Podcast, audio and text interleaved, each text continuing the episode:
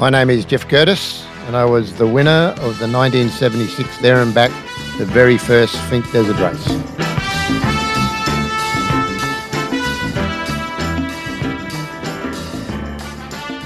Originally, I'm from Darwin. I'd been down a couple of times as a 14, 15 year old to race motocross. After Cyclone Tracy, I went and did a short stint over in Cairns at a motor mechanics place over there because I was a second year apprentice. Then got a phone call from John Conroy, the Yamaha dealer here in Alice Springs. Uh, he'd heard that I'd moved. So he offered me a job over here. He offered me a place to stay and a motorbike to race. So back then, a young kid looking to get up there, I uh, I just jumped at the opportunity and came over. So I did do a bit of solo riding in Darwin previous to me leaving there. So got into speedway here as well, solos, and motocross. It just stemmed from there. I knew a guy down here at the time when I'd, I'd come down to race. Ended up being a good friend was Peter State.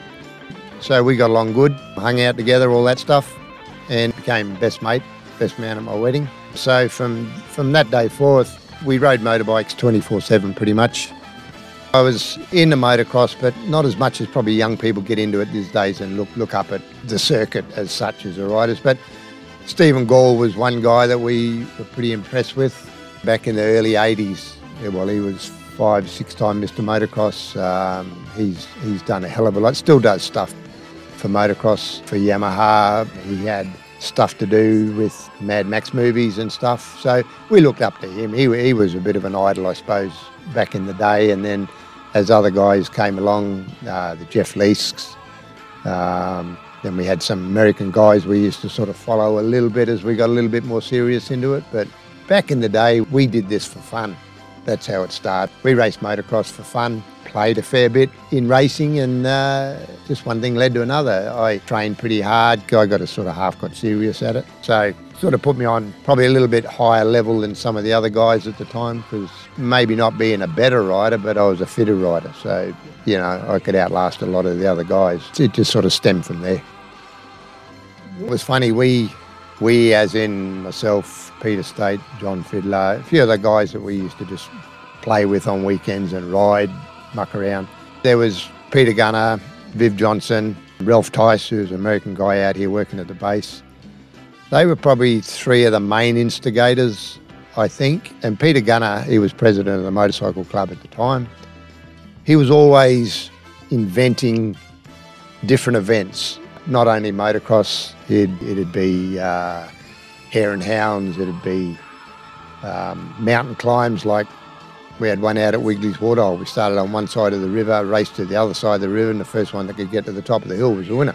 Just silly stuff that, that came about. So they came to us and said, oh, look, we've, we've marked out a bit of a track down to Finke. And we go, Finke? And we go, well, for what? And they said, oh, for a race to Finke and back. And we thought, it's like out in the middle of nowhere and, and back again. And and back then, motocross bikes and stuff really were, were for around a motocross track that we thought, not for drawing down the 200k down the track, 250k down the track. So we said, yeah, we'll come down with you one weekend. So we rode down there one weekend with them. They showed us the track, which was then, it was the, the, the maintenance road that the, the, the guys that looked after the railway line used to drive up and down to keep to ma- maintain and service the railway line. So that was the track, pretty much, all the way from town, barring probably from town to Deep Well was the road, but then that was not quite a road like it is today. Um, and then we were on the service track. So we said, oh yeah, it seems like a good idea. It's a long way, you know. How are you going to do it all? Oh, we'll we'll do something. So those guys were the instigators. Barry Taylor was involved in it as well once it sort of got off the grounds. They told me later on it was an event that they, they sort of orchestrated, an event that I couldn't win because I used to win most of the other stuff around town at the time. And I'd never ridden anything like that before in my life either. So it was new to all of us. But at the end of the day, it panned out my way. Like I said, we didn't know a lot about it. I used to race motocross track, speedway, so we were around in a circuit pretty well most of the time. So after riding down there and having a look at the track previous, I was on my my trail bike, my DT 250, which was my day to day commuter at the time. I thought, I'm not going to ride a motocross bike down here, I'll, I'll blow it up, even though I was a mechanic and worked on those things. But anyway, so I rode my old trail bike knowing that I could probably ride it flat out and it was as solid as a brick. So we sort of learned as we went really with it. There was no pre running or no nothing. It was, we had an eye of the track because we went down, oh, probably, I don't know, weeks or months before just to have a look what they were going to do, but we sort of gave it the thumbs up. But that was, if you want to call that a pre-run, that was it. But it was more or less once you got on the road from the start, you rode down the road to Deep Well, then the, the road then sort of went on to a track. Didn't really continue the way it does now after Deep Well. It was where you turn right at Deep Well checkpoint basically, or where you go right and around the hill. We went sort of similar way, but by the first hill we turned left and followed the road around, which now is I think is all washed out in a creek crossing, and there was another railway crossing over at the back of the date farm, and then came out to the Maryvale Gate area from the other side. So it was more or less a two-wheel track, a maintenance line. For the bikes we were riding back then, it was rough, but not rough as in today's standards, I suppose, but today's standards, the bikes are a lot better than they were back then.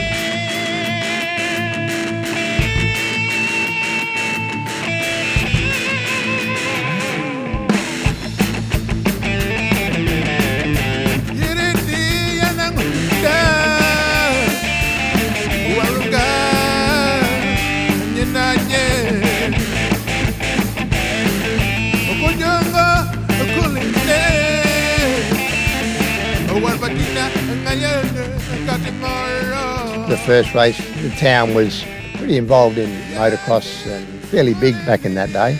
I think at the first race there was no real idea how many competitors they'd get for it. So I think we had, I'm guessing here now, I think there was 60 or 61 competitors somewhere there. So yeah, it was un- unknown to everybody.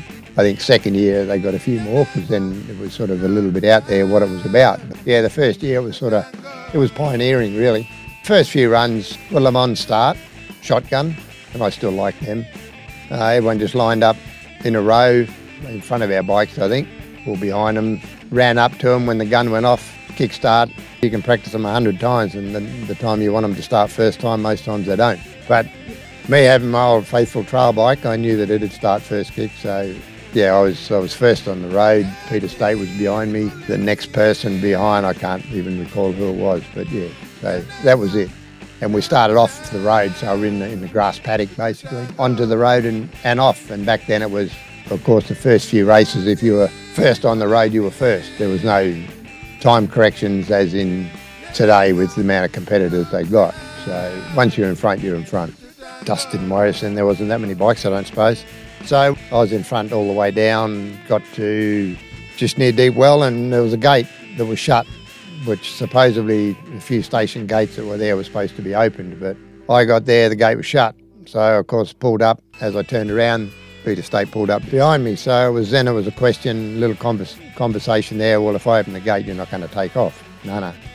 So I opened the gate, pushed my bike through, he rode through. I shut the gate again, and we rode off together. So from then on, more or less, we were nearly trail riding, riding together. Um, got down near Urininga. Uh, there was another gate. Had to stop, open that. Same thing. He opened the gate that time, went through. I rode through, shut the gate. Did that again. The other side of Urininga there, there was um, another gate. So stopped, opened that, did the same same things, um, and off we went.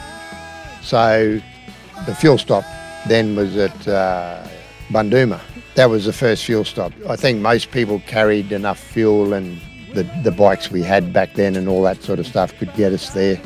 I had a bigger fuel tank, plastic fuel tank on my, my DT, 20 litres or something, 19. The club had a fuel stop there, but there wasn't all the people there to refuel, so they had the jerry cans lined up either side of the track with your number on it, so you could see it, and you pulled up beside your jerry can and filled your bike up, and then took off again. That's was the fuel stop. We were lucky. I think Peter and I we got there first, first before anyone else. So we had we had assistants there to refuel. I'm pretty sure back then I think it was Peter Glover and his family were there to help us. So then we fueled up, rode off together, and then yeah, some more incidents happened after that. Peter fell off just after after Bundooma, the fuel stop broke his throttle cable. Of course, I stopped to assist, so we're working out what we're going to do with that. I can't even recall now what he did. He came in afterwards, but I think on the early model bikes, of course, uh, the throttle cable went into a plastic handpiece, and I think um, when he crashed, he broke something there. So he bodged something up, or bodged a pair of pliers, or or did something to to get going again anyway, and got in. So I'm not sure, yeah, exactly where. Can't remember now what position he came in there, and um, I think he got it. He fixed it up overnight somehow. And then um, crazy man, a bike went past us out in the scrub. Uh, it was Phil Stoker. He was uh, a station hand down at Mount Ebenezer Station. He rounded up cattle and stuff on motorbikes. So he knew how to ride in the bush, knew how to ride, if you want to say, unmarked tracks, course. So he could, had a good eye for that. So he ended. So yeah, he was he was fast. Maybe not always on the track, but he was fast. Yeah. So I didn't take any notice of it. I just kept trying to work out how we're going to get Peter out of there with a broken throttle piece. And then he said to me, "Oh, you better go and catch that bloke. You know, he's he's in front now." So yeah, I said, "Well, you'll be right here? Yeah, yeah, I'll, I'll get my way out of it." So I took off to chase him down. He was on, I think he was on a 400 Suzuki or a 400 Yamaha at the time. So I chased him down and caught him past him, and got into Finke first. So that was that was the first day back then, obviously, there was only 60 odd riders in the event, so there wasn't a great deal of people down at the Finke. And the finish line back then was in the vicinity where the camp area, area is now, I think. We pulled up there once a few of us got there, and, our, and a couple of guys that we had to help us down there, they drove down the road. We went into Finke, and at that stage, well, that, that time, Finke had a pub.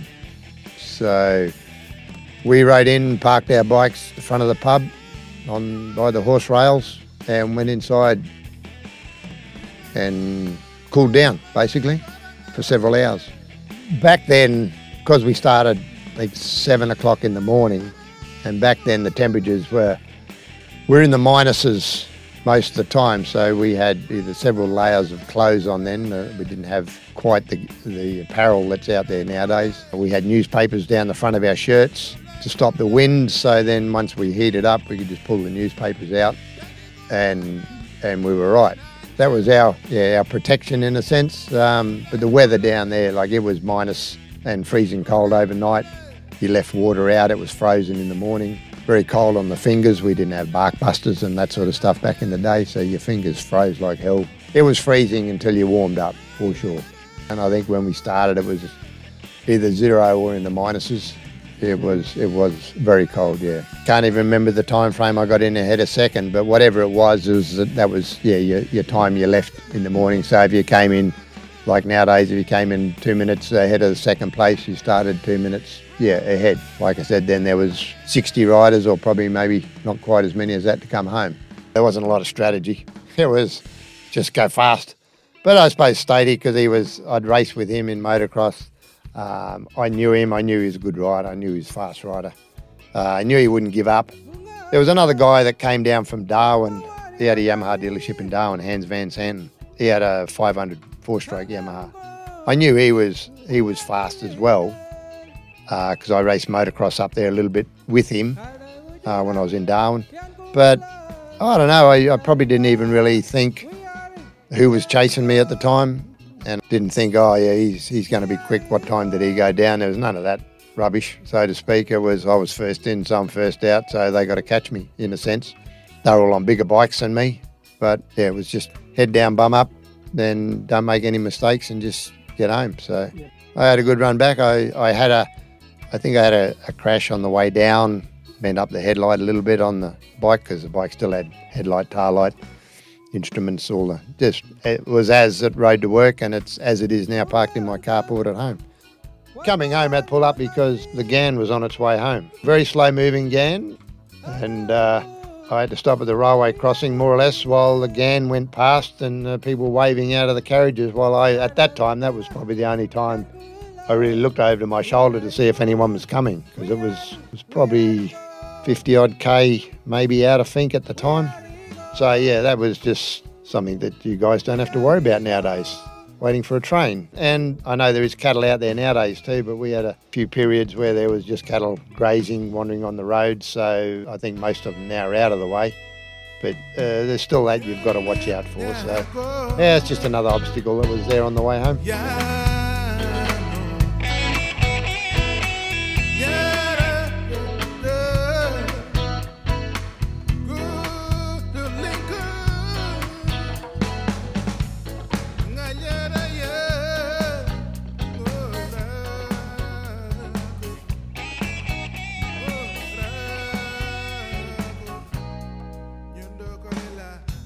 Before the race, I went to see a girl that I was going with at the time, girlfriend, and I told her, oh, don't worry. I said, just keep an eye out for a lone dust stream coming home. I said, it'll be me. I was a bit cocky, I suppose. I don't know. But coming up the road, it, it was funny. It was. It's not like you, you get excited because you're coming up the road, you're in front. I When I crossed the finish line, it was, oh, yeah, um, you know, oh, yeah, I've won. Uh, and it was sort of accolades and, and, and what have you. And it took a little while to sink in, probably even later years really to sink in that I'd won and I'd won the first one. It's one of those things that was invented, so to speak, to beat me and then to win the first one and win two others after that.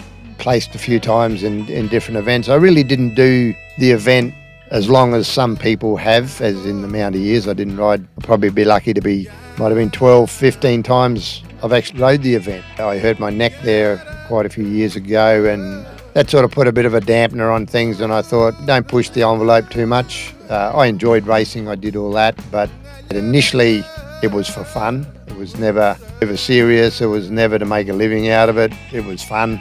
It was still fun when I crashed and damaged my neck, but uh, you know, thoughts start going through your head that you don't need to push the envelope. We had a couple of guys from the States come out and ride it. One of the guys, Dan Ashcroft, he came out, he won. Um, Jimmy Ellis had a couple of goes. He was in, in, in position to win. He blew an engine up um, coming out, I think, one year in front. Um, so it, it's we had international riders. We had the best in Australia. I can remember Stephen Gall when he came up for the first time to to ride it, and um, we got to know him well, Peter and I, and um, he rode down there, and we went with him a couple of times, and he more or less said to us we were crazy. You know, he said, "How can you ride down there at full speed on straight road, 100 mile an hour for like for half an hour or something like that?" You know, because he was Mr. Motocross Stadium, motocross, all that sort of stuff. So, well, yeah, it was a different a different race that those guys had to adapt to. It wasn't so bad from the guys that came from the states because they do Baja and, and the um, San Felipe 500s and all that sort of stuff. So they're used to desert racing. But for the for the motocross guys in Australia, it took them a little while to adapt to going fast in a straight line or on a course like that for so long. Uh, so yeah, it, it, it brought brought recognition and, and of course with Toby coming in there and, and, and Toby's name and where Toby's been and what Toby's done, yeah, it sort of brought brought the event up to another level. Um, and, and Toby's just a great ambassador for the race. So while he's involved um, and and he praised it, always praises coming here. So it's it's good. It's good advertising. Yeah, he, he, he's definitely a he's definitely a winner for the event. It's it's it's the biggest draw card for Alice Springs, um, in the middle of nowhere basically. Uh, I've been over and raced the Baja in America as well, and it's know it's on par with that. Baja a little bit tougher, but this for what it is, as in being you could call it a sprint race because of what it is. It's got a different level than the the Baja, but you've got to go as fast as you can. You've got to have your wits about you. Your reflexes have got to be past 100%. And it's one of those ones you make a call, you got to you got to pull it, whether it's right or wrong. Otherwise, you you get into trouble. And we've seen so many people get into trouble. And it's a race. People think, oh, it's only a sprint race. You don't have to be real fit. Well, Now I camp down about 70k down the other side of Deep Well, and you see on the first day people coming down there after they've done the first 70k, and you wonder how in the hell they're going to get to the finish line because they are already well off their pace. Uh, so yeah, it's a it's an event. I think if people come and they do that, well then, geez, I got to I got to arc up for next time. I want to do it again. Guys that came in after us, or even probably started riding towards the end of our level of, of racing, was guys like uh, Mark Winter. He won a couple of events. He had a bad accident on his way to winning his third. That was the end of him in a, in a sense. He he took the option life preservation, so to speak. And there was Randall Gregory was was up and coming rider at the time when we were getting towards the end of our line. Stephen Greenfield, local guys, guys like that who then obviously uh, ended up coming in to take over the field basically. There was Wayne Woodbury, a few other guys that had, had won one or two of the events. So, yeah, there, there, there was a lot of up and coming young fellas in town here that had the scent, had the nose, that wanted to win and went on to win many. As for the event it is, it's awesome to see it still going and to see it as big as it is. You've got to thank the guys that started it, and I think most people, there's a good majority of the people out there today have probably got no idea how it started, um, and probably got no idea of some of the guys in the early days, who they are, what they are, what they've done. Uh, half the guys that are racing today weren't born when we were racing, so you know, half the guys don't know us. They don't know what we did, so they only, you know, they stick to the last maybe 10 years of the event, 10 or 15 years of the event, which is fine. Um, but oh know you got to you got to give it to to those people that started it really the organisers and, and in the early days, the people that kept pushing it and, and moving it along, um, and the people in the latter years that are that are still doing the work and it, and the infrastructure that's out there now. You wouldn't take and get any bigger. I think it's at a limit. It just appears to be bigger each year, I suppose. Maybe it gets a bit more interest. We had a, obviously the COVID year sort of hurt a lot of people. I don't know. It, like I said, it's good for the, the town. I think it, it brings huge uh, money into the town. Visitors who at this stage probably normally wouldn't be here. Uh, but, but yeah, uh, it's, it's everybody that's been involved and continues to be involved with it. And Alice Springs, as such, uh, they keep getting bitten every year. It's only a small town, small community in a sense, but a lot of the businesses get bitten every year for sponsorship and donations, and it, and they always seem to put their hands in their pocket um, so it's one of those things, again, without volunteers, without sponsors, you don't have stuff like this. The race itself today is made up of majority of volunteers that keep the event going. So yeah, it's a big, big yay to them. As where it is today, I think the guys that invented it would be smiling if they were around today because I think Peter Gunner always had a vision that once this race got established, that it was going to be one of the best. He had that vision that if I do something like this, people are going to come from everywhere, and and so be it. It's look at it now. It's uh, it's an event where everyone wants to ride it. Those that, that that have failures come back time after time. I just hope everyone has a safe weekend. You know, there's more rules and regulations out there, and it's motor racing. Accidents do happen, unfortunately, but just got to try and minimise those as much as possible. Anyone, you know, if you're pre-running and still doing stuff in the last few days, just take it easy.